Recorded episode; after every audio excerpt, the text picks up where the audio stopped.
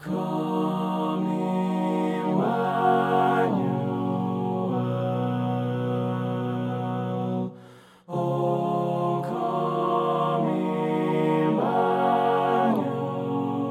is our prayer and hope that Emmanuel, God with us, will come again into our lives. First Baptist Church of Athens offers these daily devotions for your Advent preparation. Music is an integral part of this season. Music of all kinds, new and old, secular and sacred, stirs and inspires us. In these podcasts, you will hear about music which is special to our storytellers. May it also bring you joy and inspiration. The devotion includes a daily scripture taken from the traditional scriptures of prophecy and proclamation for the Advent and Christmas season. Today's scripture is Luke 1, verses 39 through 45, and is read by Elinor Ellis. The devotion today is given by Gail Marion.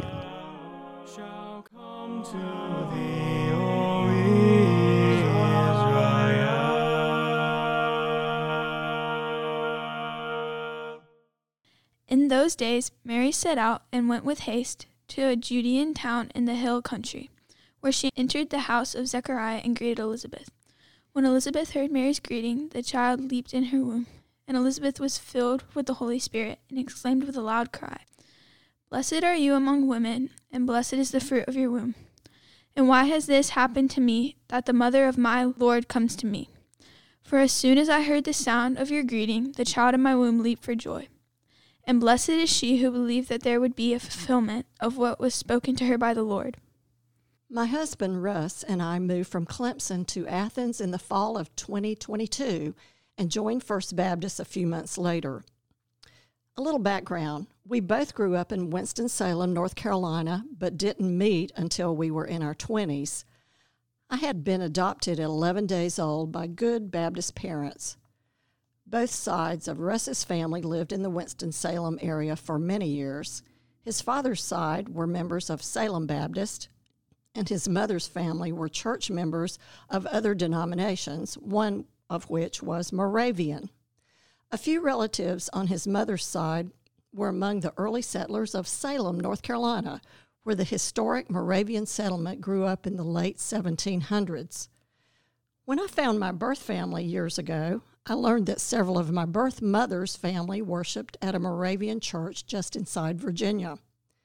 Both Russ and I grew up knowing about Moravian Easter sunrise services, Moravian band concerts, God's Acre Cemetery used by 12 area Moravian churches, historic Bethabara, Old Salem, and Salem College. In our schools and neighborhoods, we had friends who attended the Moravian Church along with many other denominations. In my school, we prayed the Moravian blessing before lunch. I'll always remember it. Come, Lord Jesus, our guest to be, and bless these gifts bestowed by thee. As a young child, I didn't understand much about differences in denominations, but had friends from all the local churches. I always loved music, all kinds. I remember that my piano teacher talked about the good music in the Moravian church when I was learning to play hymns. She provided her students with an opportunity to attend choir school at Salem College in the summer. I learned that music played a very important part to Moravians. There's a long tradition of using brass and woodwinds along with organ and piano and guitar with the wonderful Moravian hymns. Most people in Winston-Salem know about Moravian Love Feast at local churches and the candle teas at Old Salem. Love Feast is a song service held during the Christmas season in a spirit of reverence and joy that Christ is present in our lives. Dieners, women servers, bring out the sweet Moravian buns in large baskets. Next, men enter the sanctuary carrying large wooden trays of mugs with sugar and creamed coffee. After all are served, the congregation prays the Moravian blessing. The congregation takes their time eating the bun and drinking the coffee while listening to Christmas music. The candle portion is next and began as a children's service. Handmade beeswax candles decorated with a red paper fringe are lit and passed out. The candles have been described as symbolizing the purity of Christ and his sacrifice as the light of the world. The worship space is darkened except for a large illuminated Moravian Advent star.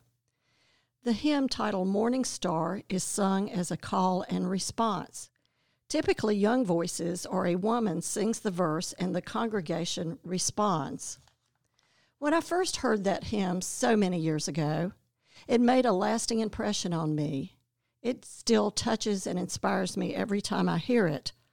I like a lot of the Christmas songs, but I really, really like to hear and sing Morning Star.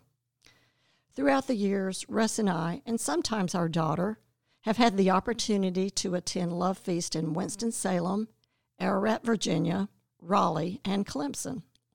I hope you will enjoy hearing a Moravian choir sing Morning Star.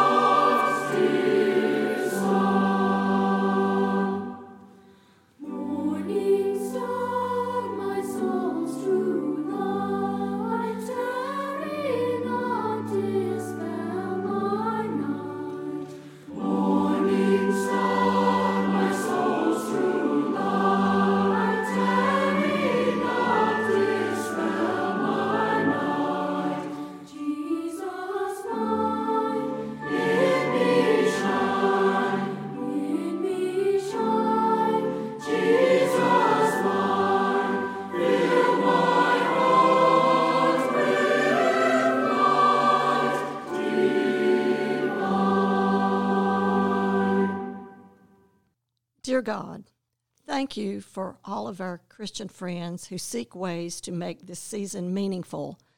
Thank you for the gift of music that touches our hearts in a special way. At this Advent season, may we pray, Jesus mine, in me shine.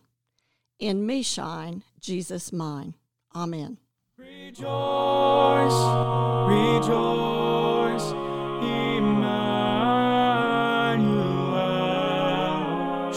come to thee.